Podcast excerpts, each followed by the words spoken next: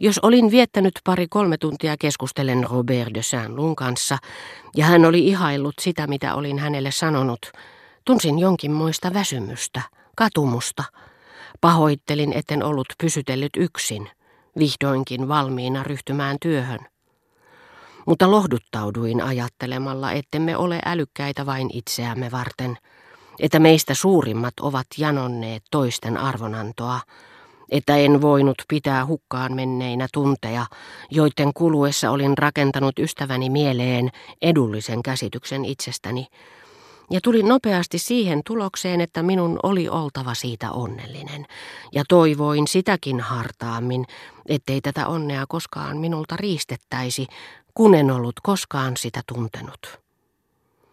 Kaikesta omistamastamme pelkäämme eniten menettävämme aarteet, jotka ovat jääneet ulkopuolellemme, koska sydämemme ei ole saanut niistä otetta. Tunsin pystyväni viljelemään ystävyyden hyveitä paremmin kuin moni muu, koska asettaisin aina ystävieni edun niiden henkilökohtaisten etujen yläpuolelle, joihin toiset ovat kiintyneet ja joilla ei minulle ollut mitään merkitystä. Mutta en kyennyt iloitsemaan tunteesta, joka sen sijaan, että korostaisi muiden sielujen ja omani välisiä eroavuuksia, niitähän on kaikkien ihmisten sielujen välillä, pyyhkisi ne olemattomiin. Sitä vastoin ajatukseni paljastivat aika ajoin sään luussa toisen, yleisemmän olennon kuin hän itse, aatelisherran, joka niin kuin sisäistynyt henki liikutti hänen jäseniään, sääteli hänen asenteensa ja tekonsa. Silloin, noina hetkinä olin yksin, joskin hänen rinnallaan, niin kuin olisin ollut yksin maiseman edessä – maiseman, jonka sopusuhtaisuuden olisin tajunnut. Hänestä oli tullut pelkkä kohde, jota mielikuvitukseni pyrki syvemmälti tutkimaan. Tavatessani hänessä yhä uudelleen ja uudelleen tämän muinaisen, ikivanhan olennon, aristokraatin, joka Robert nimenomaan ei olisi suonut olevansa, tunsin voimakasta iloa, mutta älyllistä, en ystävyyden suomaa.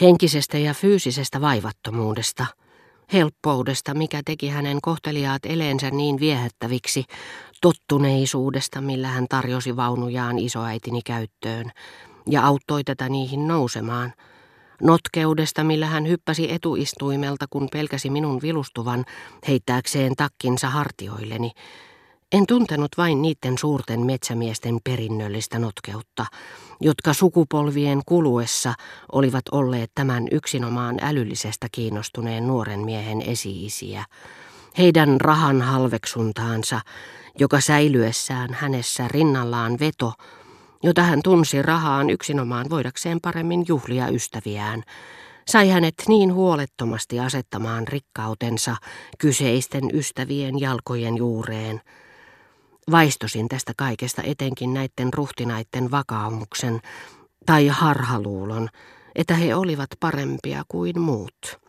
joka oli estänyt heitä jättämästä sään luulle perinnöksi, haluan näyttää, että on yhtä hyvä kuin muut.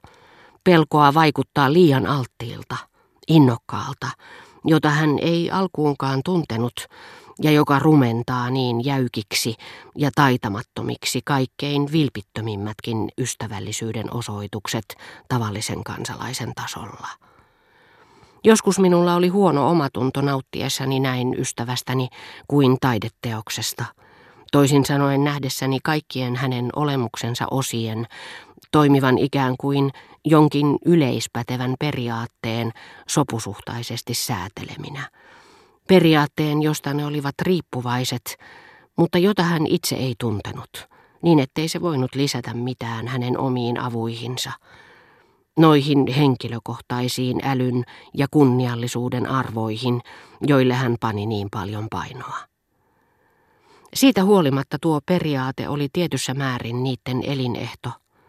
Juuri sen vuoksi hän oli aatelismies – hänen henkisissä harrastuksissaan, sosialismin ihailussa, joka sai hänet hakeutumaan huonosti pukeutuneiden ja kopeitten opiskelijoiden seuraan, oli jotakin todella puhdasta ja pyyteetöntä, mitä noissa toisissa ei ollut. kuvitellen olevansa tietämättömän ja itsekeskeisen yhteiskuntaluokan perillinen, hän teki todella vilpittömästi kaikkensa, jotta he antaisivat hänelle anteeksi hänen aristokraattiset sukujuurensa, jotka päinvastoin vetivät heitä puoleensa, saivat heidät tavoittelemaan hänen seuraansa, vaikka he samalla käyttäytyivätkin häntä kohtaan teeskennellyn kylmästi, jopa epäkohteliaasti. Eräänä päivänä, kun istuskelimme rantahiekalla sään luu ja minä, korviimme kantautui telttakankaisesta uimakopista, jota vastaan nojasimme myrkyllisiä huomautuksia Balbekin vitsauksena parveilevista juutalaisista. Eihän täällä voi ottaa askeltakaan ilman, että törmää niihin, sanoi ääni. En minä periaatteessa ole mikään juutalaisen kansakunnan vastustaja, mutta täällä on ylipainetta. Joka puolelta kuulee, Shalom Abraham, tapasin juuri Shimonin. Luulisi olevansa Abu Kir-kadulla.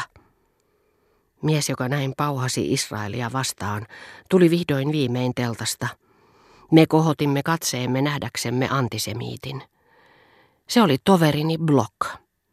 Sään Luu pyysi minua välittömästi muistuttamaan hänelle, että he olivat tavanneet toisensa Concours Generalin yhteydessä, missä blogille oli myönnetty kunniapalkinto, ja myöhemmin eräässä kansanopistossa.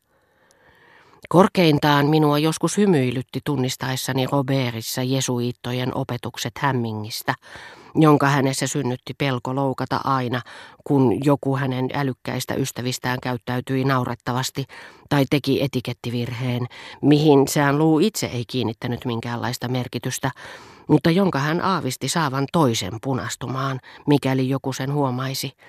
Ja Robert punastui itse, ikään kuin olisi ollut syyllinen, kuten esimerkiksi sinä päivänä, jolloin Block lupasi tulla häntä tapaamaan hotelliin, ja lisäsi, mutta koska minusta on inhottavaa odottaa noiden isojen karavaanimajojen keinokoreuden keskellä, ja mustalaissoittajat saavat minut voimaan huonosti, niin sanokaa Laiftille, että hän pyytäisi heitä pysymään hiljaa ja lähtisi viemään teille sanaa.